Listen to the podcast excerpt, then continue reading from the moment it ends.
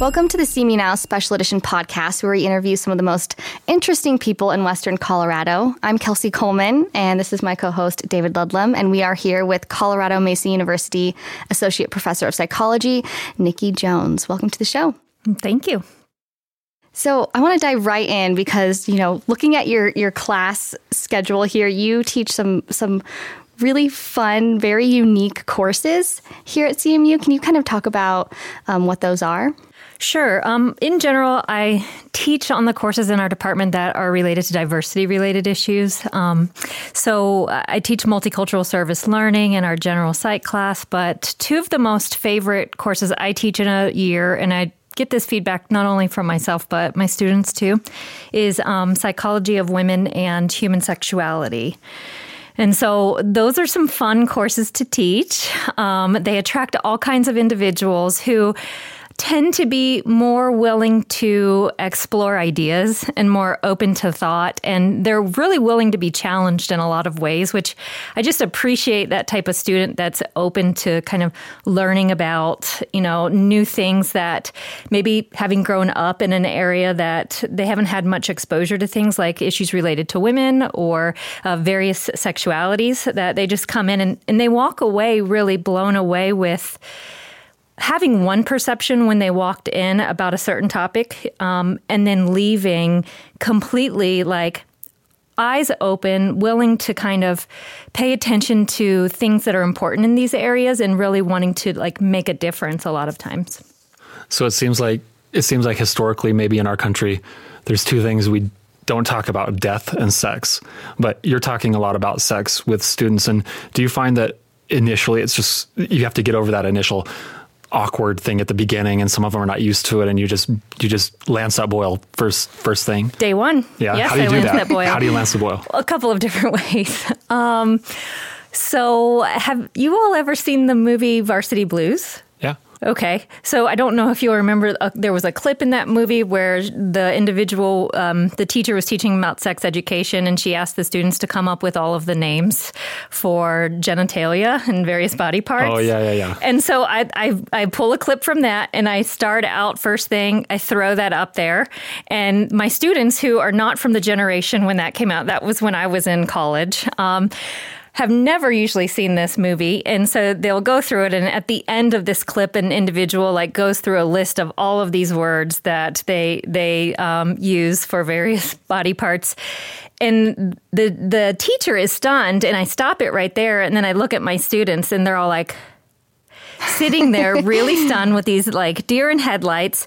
Didn't expect that to come out on day one, number one. Um, but it's a really nice intro into this idea that it's uncomfortable oftentimes for us to talk about. I'm going to go ahead and just put it all out there that's uncomfortable on day one. Well, not all of it. We get to some really interesting things later on. But just to set the tone that yes, we can talk about this stuff. We're probably going to laugh at times, which we do a lot of laughing. And it's really okay to just be able to be genuine in who we are in, in discussing these issues. And why do you think it's important that, you know, this is a topic that people discuss and they feel open and comfortable with it? There's a whole lot of reasons why we should be able to discuss it. Number one, like being able to discuss like sexuality in general is really good for partners. Okay. So you need to be able to have these conversations with um, potential spouses, partners in the future, current partners, um, because it really is a fabric to a relationship. If it's a romantic relationship, to be able to communicate about these things. But even more so, I think, and we talk a lot about how we teach our children about these issues. Um, there's a lot of shame in our culture around like things of body parts and, and sexuality in general. And what that lends to is children growing up thinking that they cannot talk to their parents about these things. And, and when they don't talk to their parents about them, where do they get education from? Um, so a lot of times the education for children in our culture, especially now, is from the internet. And that's not helpful. Um, it's only usually going to be harmful and a misperception of these topics. And so I, I talk about, about this a lot in the class. Like, we need to talk about these things from really early on in order to be able to make it feel less uncomfortable. We need to have these conversations, oddly enough, like with my children, sometimes around the dinner table. Um, things will come up about, and my children are seven and four.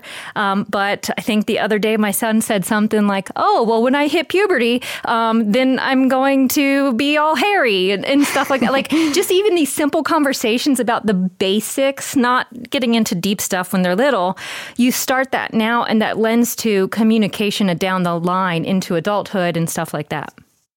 So thinking about, you know, sexual regressiveness or repression, um, how does that manifest itself in the world in ways that you think could be can be beneficial by having a course like this? Like, how does it practically manifest itself in ways that people might recognize when they think about it?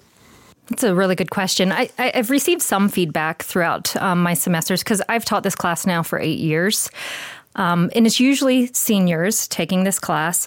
One thing that comes out is at the end of the class, they're like, man, I wish I had this class as a freshman um, because there's a lot that I didn't know about how to even communicate about what I wanted or didn't want. Um, and so there are times when there's um, non consensual experiences for individuals, and they just didn't know how to communicate that with someone. And so I think repressing that discussion about it could uh, lend to kind of some miscommunication between two individuals. Um, but I think also, you know, we talk about this, and I talk about this in Psych of Women as well, is there's a more sexual repression in general in our culture for women than there is for men. Um, and there's a lot of, uh, I'm also a counseling psychologist, so I've worked with a number of women throughout the years clinically on these issues of um, women not understanding their bodies, um, you know, even sexually, and not knowing what the, what the whole experience could be versus what they're experiencing with a partner. And so, even kind of being able to educate individuals and educating women in general can lend them to having more satisfying experiences with their partners too.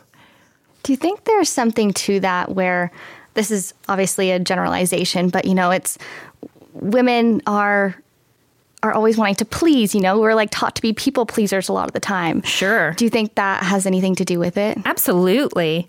Um, not only are women, um, not only are we taught to people please, we're also taught to be perfect. Um, it's this idea I've been kind of throwing around and playing around with research lately and been talking about in my classes is uh, girls are taught to be brave. I mean, girls are taught to be perfect. Boys are taught to be brave and take risks. Um, and so I do think that notion of people pleasing and like more, I've got to be perfect in this way. And there's only one perfect way to be a partner and stuff like that can lend to this um, lack of education and lack of satisfaction in these experiences too. Absolutely uh, Kelsey was kind of talking about like some ways that women might be enculturated or socialized. And this is kind of, I think, maybe a controversial topic. I'm wondering how you address it in your classes if you do. But this this place where sociology and psychology meet biology, and and are there how much of this is shaped by biology versus sure. the nature nurture thing. Maybe that's the wrong question. It's nature and nurture the same things, and how, how do you address that in the cl- in the classroom, or do you? Right. Oh, absolutely. You can't teach a human sexuality course without talking about in psychology. It's called evolutionary psychology. Mm-hmm. I mean, it's the it's the one of the big branches for evolutionary psychologists is this er, this idea of human sexuality. Um, so we can't ignore some of the biological differences that we have as men and women. Um, and the evolutionary psychologist would explain it as men have higher sexual drive, higher sexual needs, um, because that means that they can ensure that their genes go on into the future, right? The more individuals that they could um, have intercourse with, then they could ensure more children. Um, whereas women, have um, uh, more investment in kind of having a child, they, they spend more time actually gestating a child than taking care of it. And so they really have to choose a partner that's going to lend to probably being more financially stable, lending to more security and safety. Okay. And so that would, um, from the evolutionary perspective, would say that there are differences in just needs from a biological basis. Women then are going to have experiences sexually with someone more so for bonding, whereas men, they would say, are going to have experiences more to just be able to ensure their genes go into the future. Now, oh, go ahead. Well, but doesn't that evolutionary psychology collide in some respects with with psychology writ large in terms of what how we might want to socially engineer certain institutions or something. Like it seems like that'd be a difficult thing to navigate. Sure, it is. Um, and I'm not the biggest. I don't buy into evolutionary psychology very much in that regard. Like, okay. I believe there's a huge social component, and I think I don't. I, have had students that are really big proponents of evolutionary psychology who will argue me, you know, on this principle, and I respect their ideas, and they have some good points, but I still never go to, I don't think it's 50 50. Um, there's a big socialization component, and I do, th- I do not believe that the only thing men want is to be able to ensure their genes are um, going to perpetuate into the future. I know men want to be able to have Im- intimate and emotional connections with their partner partners as well.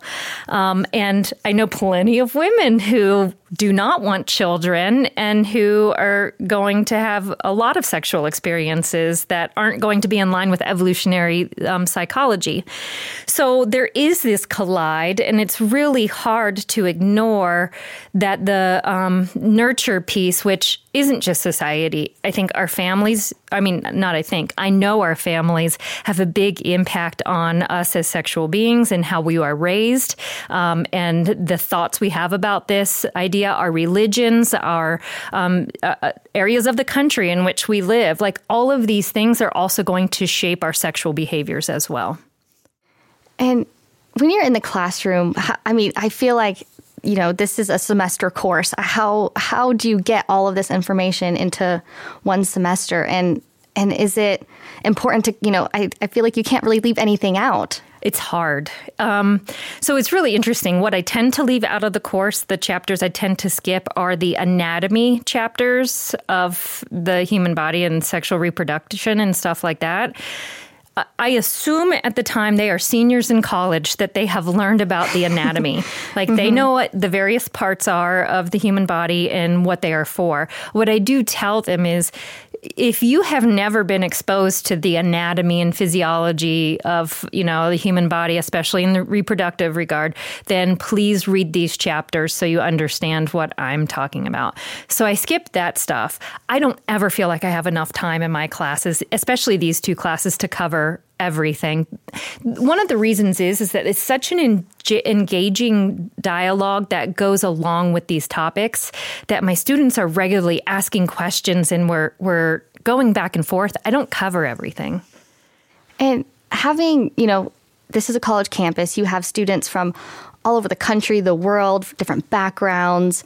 All these different people come in with having mm-hmm. different experiences. How where do you start, I guess, besides, you know, that icebreaker? So actually, that's a that's a great question, and I think what um, the way I have the class set up, it lends nicely to starting. We start with the history of sex in general. So we start back from like beginning of time, what we know about when we became sexual beings, and and then we follow it from there throughout. And so what that history reveals is that throughout um, the t- the recorded time that we have, we tend to be going swinging back and forth on a pendulum of being super conservative about sexual issues to being more liberal. And it's gone back and forth throughout time, pretty much like in an, an amazing pattern that I then talk about like here we've seen these things and these issues come up and these people were burned at the stake for having, you know, these experiences and then we see these people at times you wouldn't think it having, you know, lots of experiences. And so I think what that does is that, immediately students from all backgrounds coming into the course that sets the tone for them that, you know, we're going to recognize both sides of the coin here. If you're super conservative about these issues, if you're super liberal, we're setting setting the stage by just t- talking about this is where we've been in history. And so we're open to talking about all of these things. When you think about how sexuality has evolved over time, and you, I assume you, you probably cover Rome and Greece because of the stereotypes associated with Oh, those yeah. cultures at that time. But and today, though, there are certain cultures that I think most people would probably agree are highly regressive sexually, way more so than than anything that we see here in the U.S. And what causes like hyper regression historically and even now, in your opinion, is it, is it, it what, what factors go into that?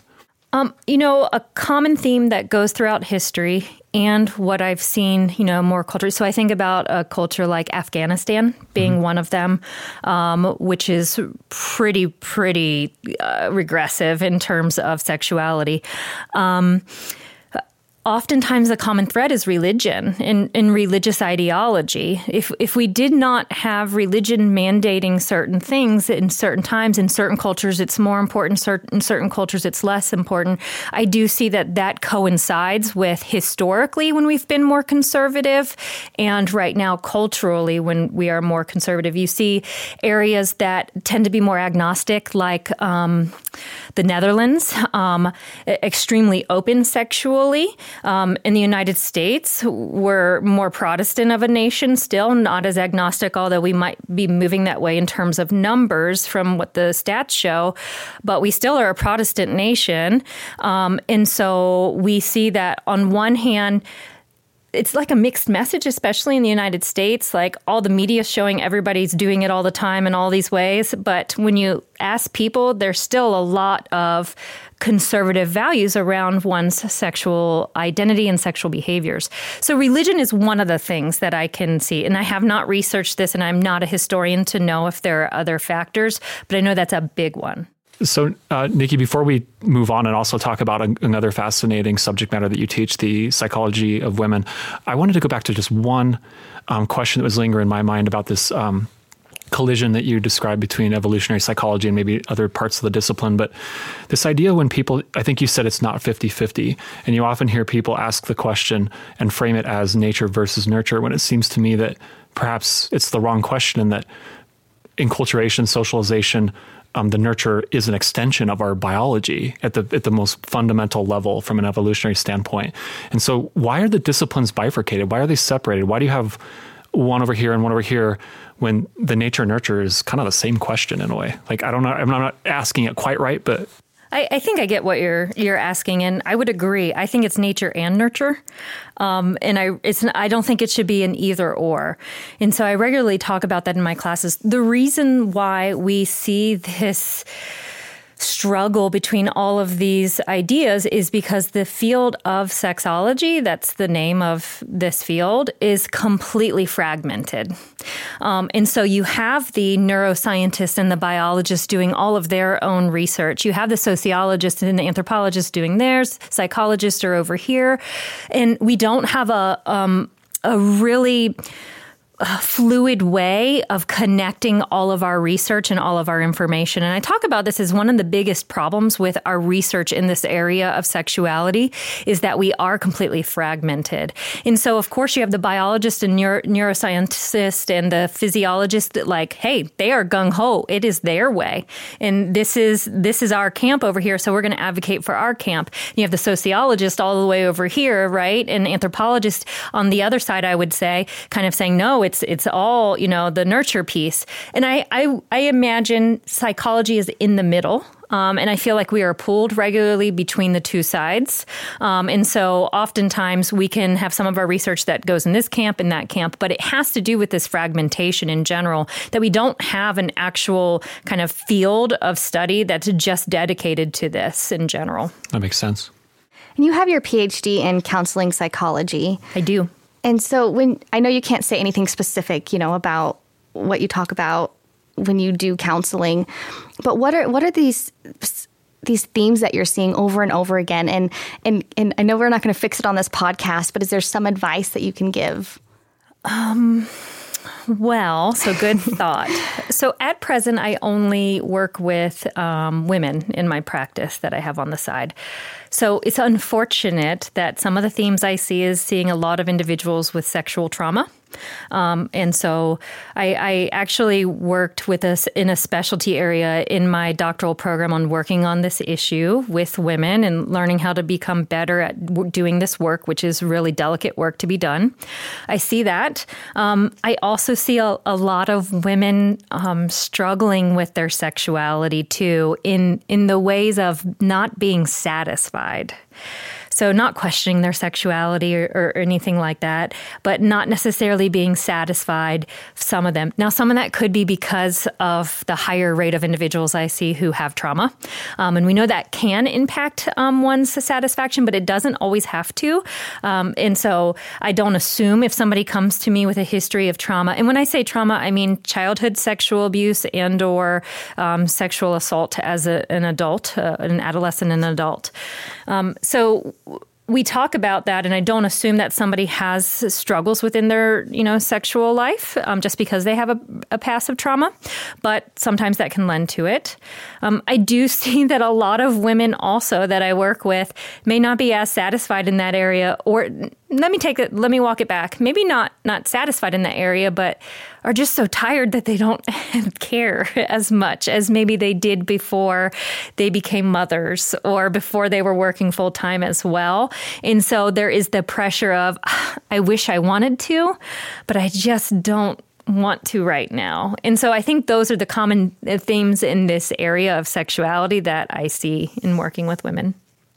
Do you enjoy um, keeping sort of the that connection with people and the clinical side of it and, and does it help you become a better teacher when you engage in that absolutely. Um, I, I took about five years off from doing clinical work. I, I when we first um, moved here and I started teaching here, I actually worked with the college students for two to three years on the side, um, one day a week while I taught the rest in what used to be our counseling center. It's not what it looks like now.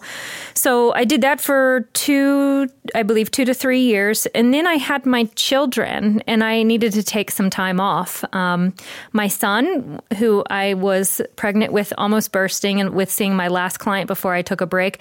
I, at that time, I said, I felt like he just took all the empathy out of me. I was getting to a place where I wasn't being as good of a clinician that I know I can be. And I think it was all going to him. It's really weird. And he's the most empathetic, sensitive human being that I know. And he like sucked it, he, he took it for a little while.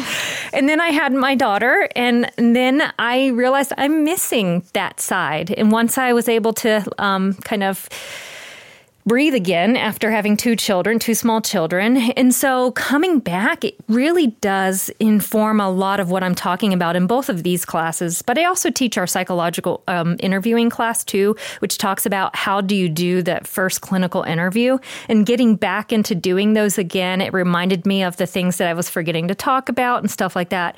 So absolutely, I feel like they're funnels. I mean, both of them are funnels for each other. My clinical work really funnels my passion passion into the classroom and these issues come up that I'm directly working on with a client um, really gets me fired up in the classroom. And then this research that I'm now able to stay up on more um, with these two subject areas informs me in my work with my clients as well. And so it it it's a direct relationship, and I think it's pretty reciprocal for sure. Nice. You're doing really important work, you know, on campus and off campus, but I want to talk a little bit about sexual assault prevention on campus because you're really involved in that aspect too. And I know you're doing, you know, studies to figure out kind of what what what's happening, what are what are students thinking, what are they going through, what have they seen. Um, can you kind of talk about about that a little bit? Sure. So, my work in this area, as I mentioned when I was in my doctoral program, I did a lot of clinical experience and work with uh, sexual assault trauma and treating clients and stuff like that, and got into some of that prevention work when I was there. Um, and that really stayed with me. And I believe it was um, seven years ago, two of my students in my very first human sexuality class approached me and said, We want to start this club. Um, and it doesn't exist on campus. And that was sexual assault prevention Club. And so I agreed to be the advisor and started this club. And there's been times throughout, it's a, it's a hard club to get members. I was going to say, I, lo- I, love that your students were the ones that said, hey, we want this club. They came to me and I was like, let's go for it. Um, but in the first couple of years, we might have had some loyal following of about 10 individuals who would come to club meetings. And you could think about, like, whoa, what amazing club meetings are you having? right. Um, so it's kind of a depressing subject to maintain, I think, momentum in a lot of ways. The ways we have shifted to try to maintain momentum on campuses to doing more stuff about cultural wide on campus? How can we impact the culture around these issues? Um, and and so uh, we've been doing work um, in a variety of ways on campus since probably you know, for the past five years, trying to make a broader impact. Let's try to change the culture around um, se- not not only sexual assault, but this idea of healthy healthy relationships is also an important part of our mission statement as well. More recently, what we have done, you may have seen it, is we've um, encouraged the "It's on Us." National campaign. Um, basically, for two or three years now, we've encouraged people to sign the pledge. Like, if you see something, do something about it. If you're directly witnessing somebody who's potentially going to be harmed, step in and do something about it. And that that and that lends to this idea of bystander intervention. That um, it's my hope that we can can kind of get to a, a more widespread place with that. Well, Kelsey had talked about like the work you're doing on campus for prevention, and then you said that you're a lot of your approach is to look at cultural issues that could not only benefit campus, but I imagine get to the heart of the matter, the root, the root causes. In, in in the literature that you look at or in the work that you're doing, do you see a direct connection between the substance abuse and alcohol and sexual assault here, but also culturally? And why is that not often at the forefront of it? Because it seems like it's so intricately involved just anecdotally, but does the literature say anything about that? Absolutely, 100%. That's what's so frustrating about also doing this work is knowing that if you took this one component out of it, you would probably decrease the number of assaults that occur, uh, especially on college campuses. So I'm just going to talk about it in terms of college campuses that, because that's where most of the research is. Um, and so there's some, there's, um, you know, there's a lot of stats that point to like the person is at the highest risk, usually females. And I want to I want to make sure that when we're talking about assault on campus, we acknowledge that men are assaulted as well, um, because men are. The, their rates aren't as high for a couple of reasons. Number one, it tends to be more men doing the assaults to women. But secondly, men there's a stigma around men being assaulted, and if they were to come forward, I mean, there is already one to women, but it's much so more so for men. So if they were to come forward and say something happened to me they're they're shamed even more a lot of the times in their eyes. So men get assaulted, but we know around 95% of assaults happen to women. And it's usually men 95 or so percent of the time are doing it to women. And so if I just defer to women as being assaulted, it's just because of statistically that's more likely who is, but I want to acknowledge men get assaulted as well. Um, so we know that in the first six weeks of coming to a college campus, you are at the highest risk for being assaulted than um, um, any other time in one's life, even compared to women who are the same age, 18, 19 year olds, who are not on college campuses. They, they are significantly less likely to be assaulted. What's the kind of factor that leads to this? Oftentimes it's alcohol use and partying going on in the first six weeks of college. And so, absolutely, alcohol is the biggest risk factor, I think, on college campuses towards somebody experiencing a sexual assault. There's a whole host of reasons for it. So, an individual is more likely to be assaulted if they are inebriated because perhaps perhaps they're so inebriated like they're blacked out and literally don't know what's happening and then wake up the next morning and realize whoa wait what happened? I did not consent to this because they are blacked out. But also um, other things our judgment in general whenever we drink it impacts our frontal lobe. Um, it goes in there and the frontal lobe is where we have impulse control and our judgment and our ability to make decisions housed in that area. And so um, maybe like making you know decisions to stay or something like that at a party when friends are trying to get you to leave and you're like, no, I'm fine. And I'm not in any way saying this is that individual's fault um, for why they are assaulted because they still should not be assaulted. But I'm talking about the, the ways alcohol can lend to these situations to occur.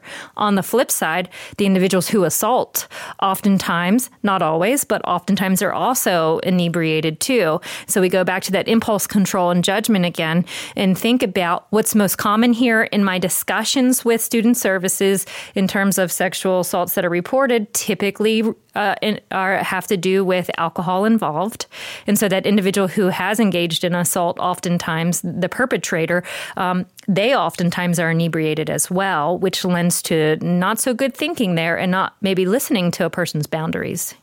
How do you tackle that or address that? You know, besides saying don't drink or drink responsibly, what what what's the solution there? Well, if I had that answer, I would probably not be sitting here. I would be a billionaire. um, that's that's a really great question. Um, I, I, think it comes in a, a, couple of ways. Number one, we can't tell people not to drink because we know what that den- lends to is rebound. I mean, people are going to go buck wild if you say nope, no drinking allowed. Like we know that's not the case. The countries where drinking is, is buck wild a psychology term. Absolutely, okay. it's my psychology term. Sorry to interrupt. Just clarify. Um, but we know the countries where you're not so restrictive on alcohol use actually have much more responsible alcohol use and lower rates of addiction and in, in substance problems. Um, so if you tell people no drinking, that's problematic. Um, one of the ways is this work that you know I've been doing some research on lately on campus is bystander intervention. So it's not going to get it all by any means, but we know a lot of this is happening oftentimes and can start at parties. So individuals being left at parties by their friends, their friends just left them and they're the only individual there Um, individuals allowing their friends to get um, just absolutely wasted. Another psychology term, um, absolutely wasted, and and then letting you know not saying anything whenever they're going off into a room with someone else. So part of it is changing the culture around intervening when somebody looks like they cannot make good decisions both ways. If somebody has a friend who looks like they're going to take advantage of someone, we need to step it up, and we need to have people who can step in and stop that individual from harming someone else. It shouldn't just be about rescuing, and I'm doing that in air quotes. Um, it shouldn't be about rescuing the person who's going to be harmed. It should be about stopping the person who's going to harm. So I think a good idea would be to have a designated sober individuals at parties. Like if we were going to say what could change this is having a designated sober person at parties to be able to be on the lookout, a, a designated bystander, and to be able to stop these things from happening. Because the problem is, is usually a lot of the times, a lot of people are drinking and not paying attention, right? Um, so I think that that would be one thing. You know, back whenever I was a kid is when they started the campaign Friends Don't Let Friends Drive Drunk. Um, and that initially was laughed at. There was these uh, commercials where people would have like hands and, and put it out and then take the keys and stuff. And it was laughed at. But what our research shows is that once that campaign really got like accepted culturally within our country, I mean, come on, is it okay if anyone in here would see a friend that was getting ready to go drive drunk? What would you do, right? Mm-hmm. You would mm-hmm. stop them. Well, it took a while to get that going. And what we saw is a decrease in drunk driving rates after that. And so I like to kind of parallel this to friends don't let friends hook up drunk. like, um, you know, and, and I don't want to say that like lightly, but it's kind of the same thing to be able to stop potential assaults, make sure somebody is sure, stuff like that. Yeah. So like it's it's good to have somebody with all their faculties around all the time when you're when people are drinking. I know that's good, so realistic, yeah. isn't it? so, uh, Kelsey, are we ready to talk about the psychology of women? Let's do it. Okay. So, as the, the guy, can I start off? You can. Okay. So, Dr. Jones, I know you have to be called Nikki, but Dr. Jones, because I've started there's some literature that you can say. I, I wanted to ask a question based on, I, th- I think, how I experience the world, and then you can tell me if it's a result of like male bias or if there if it's the literature supports this. But it seems like as we experience the world, men and women are more the same than they are different but maybe where they're different, they're really different. Is that true? And the psychology of women, why is it important to have a class that's designated to the psychology of women if the differences aren't stark? That's a great question. Um, so I'll start with the last question first. People Okay. often ask me, especially in my classes, it tends to be the men in the class. So we'd be like, well, if we have a psychology of women class, why don't we have a psychology of men class? Yeah. And I'm like, hey, I'm all for it. I encourage people to do a men and masculinities class in, in this institution. I just can't teach more classes than I'm already teaching. But I also say that psychology, all of the psychology classes that we have have been basically about men. So the standard of psychology we have has been written by and perpetuated by men. And so oftentimes that's why it's important to have a psychology of women's class in mm-hmm. general. So that's important. You are correct in that we are more similar than we are different. And so it's really hard for me to answer this question, honestly, because um, when we think about men and women, we want to imagine them in these nice boxes on each end of the spectrum and they're like their own little stereotypes and they're completely opposites. But the reality is, is that we know that we probably all fall somewhere on what's known as the gender spectrum rather than, you know, kind of being just all 100% masculine or 100% feminine. Um, and so we have a lot of more similarities because there's certain parts of me that I'm very masculine. Um, and so, like, I was raised by a single father during my adolescence. I, I grew up, he was a construction worker. I grew up on construction sites. Um, I love to build things. I like to do woodworking projects. I, my husband regularly tells me, like, you think like a man, you know. um, and so to sit here and say you and I are direct opposites, I don't think that that's a, a an accurate statement because maybe I look feminine on the outside. Internally, I have a lot of masculine qualities. Um, and so I, I just don't think that we are as opposite as people think that we are. I guess that is perfect for this question. Like, what does it mean to be a woman, right? Oh, Like, we don't have enough time to talk about what it means to be a woman. Um, so this is a great question that comes up in the class all the time and I ask students this like what does it mean to be a woman and what does it mean to be a man? Like even though it's a psychology of women class I'm regularly contrasting against men within this course. And so we talk about it all the times. Things that come up on the board I do this activity is oh well to be a woman it means you're nurturing. Um, you are domestic. You are dependent. You are um, you know reliant on others. You're passive. Um, they come up with all of these ideas. And then the contrast is the you know when they come up what does it mean to be the man? It's usually the opposite of it right? And so what i kind of encourage them to do is to think about like if you were to look at that board and all of those things about what it means to be a woman how many of those qualities do you actually possess and usually it's one or two or three, whatever. How many do you possess on the men's side then? And they're like, oh, a lot of these. So, what does it actually mean to be a woman? We have no real definition of what it means to be a woman in today's day and age. Since I would say the 1960s to the 70s, in the feminist movement, the more modern um, feminist movement, um, at that time, it really has shifted what it means to be a woman. So, what it means to be a woman is a human being who likely is going to be educated more so than a man now. You have higher rates of women in higher education than men. Um, so it means you're probably going to be educated. You're probably going to have a career since we know about, I think it's around 80% of women have some sort of um, kind of career, whether it's part or full time, flex, take time off for children. So you're more likely, you're probably going to have a career. Um, and then what it means to be a woman is it's, it's really difficult for a lot of women. And I don't want to negate the pressures that are, occur on men because there's a lot that occur on men too. But there's pressures about then um, getting married, having children, um, being the perfect mother, um, and not only being the perfect mother, being able to do it all.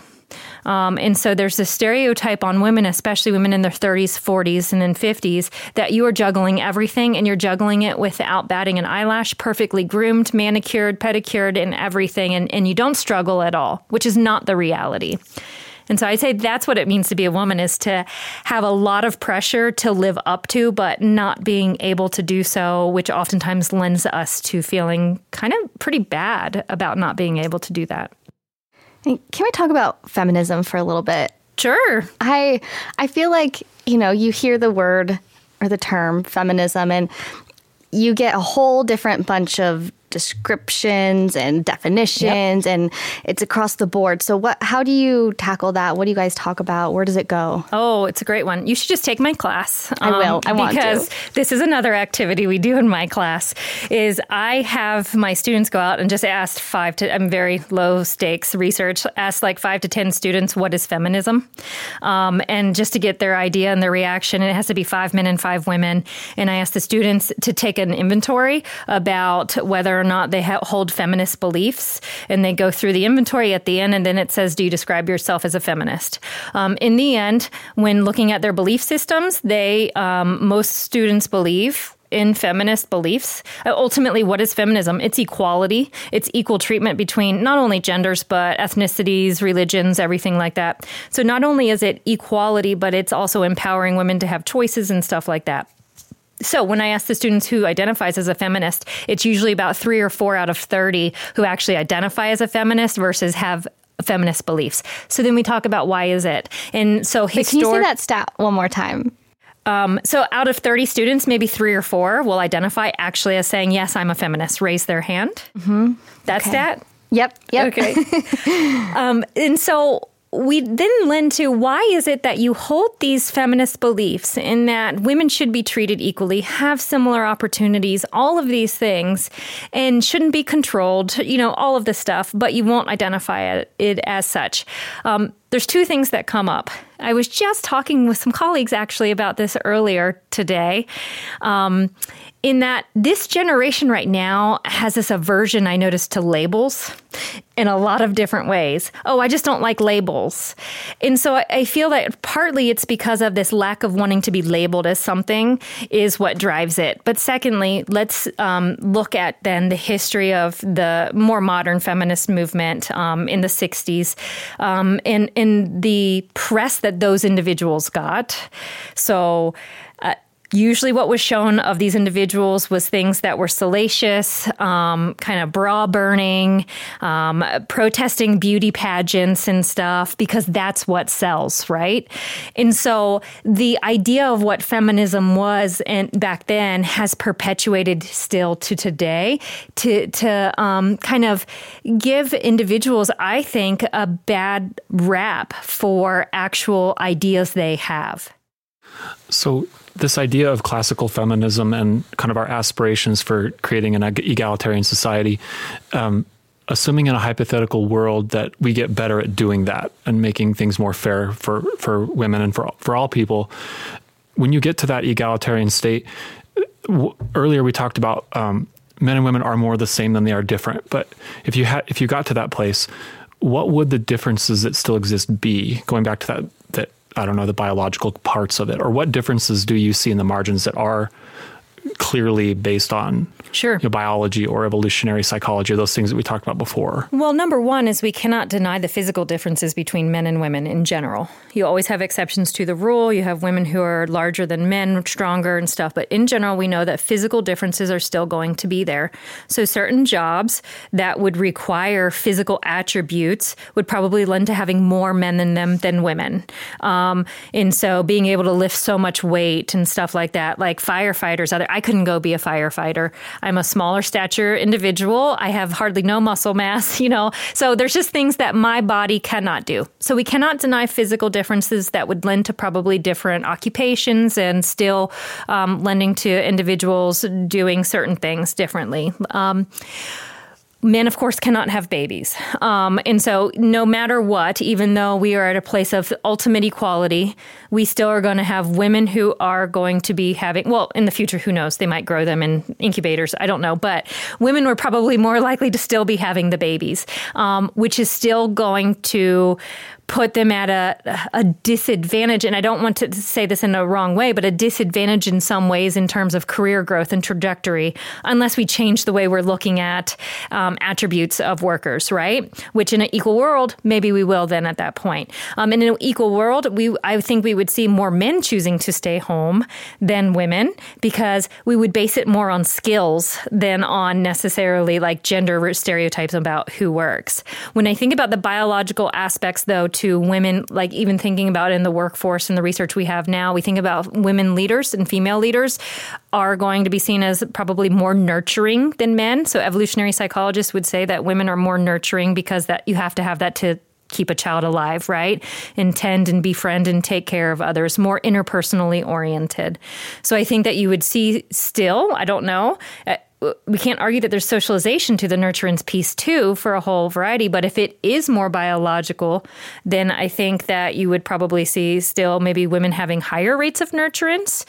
Um, the independence piece is coming to be more equal already. So you're probably going to be seeing equal levels of independence um, and not so much dependence. And if you're equal, you don't have that financial um, dependence anymore that many women still have we should also then see poverty rates be equalized between men and women then too. So right now, women disproportionately are the ones who are in poverty in this country compared to men.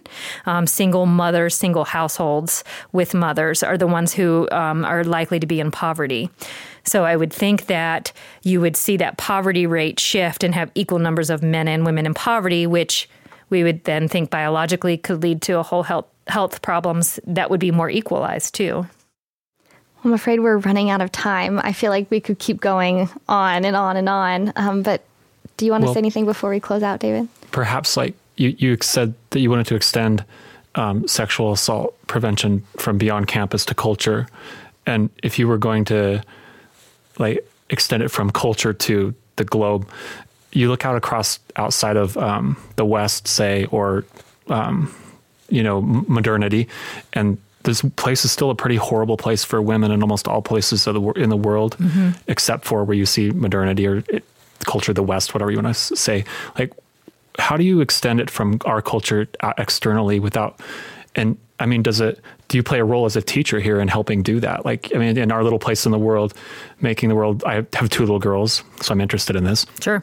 Making the world better for women here, but everywhere. Like, how do you do that? As a put you on the spot last That's question. A huge question. Save you have as much time okay? as you want. You will, yeah, you have as much time as you want. well, I like that you asked like even how does it start in the classroom? That's the that's the secret to my passion in teaching um, a lot of these classes is as a as an educator, it's about knowledge. I, yeah, I, am supposed to impart knowledge, but what's more impart, important to me is that I'm imparting um, a passion in my students to make a difference. Um, and so most of them leave these two classes. It's the, the highest rate of feedback I get. This is my favorite class I've had since being here. You've like impacted me so much that I want to make a difference. So I've had students go into graduate programs to work on issues related to um, human rights. I have a student applying right now for um, a master's in human rights and um, social justice. Um, so one is like, it, getting those individuals to start kind of plant the seed that let's make this world a better place and and they can do it in a number of ways. They're also really savvy much more than i am. I'm not even on social media right now actually um, at spreading this information in social media. So i share articles with them that i think that they then share with their friends um, their parents. They tell me about sharing information with their parents. We talk about th- i mean this generation who's in college right now is really great about wanting to make a global impact too. I think it's the most global generation we probably have had. And so um, having students go over and volunteer in some of these nations I talk about where some of this uh, uh, these atrocities occur, that can occur. But how do we solve the problem worldwide? I I thought that's a pretty good answer. You're saying I, export good people. Okay, okay. Yeah, that, was, that you teach them. There yeah, we go. yeah, that was I, good. I don't yes, know how to make yes. a bigger impact than just exposure to that. That's that's my way of saying it. Exposing them to these worldwide atrocities. Well, and I think too, you know, you mentioned Nikki that you have a son and a daughter, and you know, being a parent plays a big. David, you have two daughters. Being a parent plays a big role in that too. Where no matter where people land on that spectrum, you know, for women's rights, they have a play to, you know, their actions matter, their words matter, and and teaching your children that. Absolutely, and I talk about that in both of those classes. Is what are we teaching our children? Um, and so it, it happens in small things every day, even with my son, like wanting to wrestle with my daughter, but she's screaming to the top of her lungs, "No!" You know, and we're like, Noah Okay. She said no once. You need to respect her. And we have to regularly say that to him because he's still growing and it's still his little sister and he wants to just beat her up. But we're also teaching him these themes of if somebody says something, you respect it. Um, and so we, we do it by teaching him about just respecting others. And that lends into nice conversations with him that I've already had at the age of seven with him that sometimes women are not treated well. Um, and we need to make sure that if a girl or a woman tells us no, and, and we could maybe be doing something that makes them uncomfortable, we go ahead and we stop and we respect that. So I'm already planting those seeds in my children um, very young and having those conversations, bringing it all the way back to human sexuality here with my children at very young ages that inappropriate touch. You always tell mommy and daddy, you know, um, you should, you know, you always have these discussions. So it goes back to that communication piece too. And one of the biggest things that my students walk away from the two classes is we talk about, um, they give me the feedback that I'm going to make sure I do different than perhaps my parents did. I would say maybe 80 percent of the students say my parents never talked to me about any of these issues. I was actually just grading sexuality and gender papers just now, and um, the eight women I've already graded, a few of them, uh, parents never talked to me about anything related to who, what it means to be a woman or my sexuality. And so this generation is learning communication is key. We should communicate, not shame we should learn how to have these discussions. And I think that is what they've come to. I guess that's ultimately um, when we say, what do we do with this word feminism? They ultimately come to, we should just get rid of the word feminism. We should come up with a new word for it because most of us believe in this. And then we also need to teach our children these principles so it's not something that people think is a bad thing. So it's the education component too. Well, thank you so much for the work you do. It's very important, and we're glad that you were here today to chat with us about it. Well, thank you for having me. Really enjoyed it. It's a CMU Now Special Edition podcast. Thanks for listening. I'm your host, Kelsey Coleman, and my co host, David Ludlam.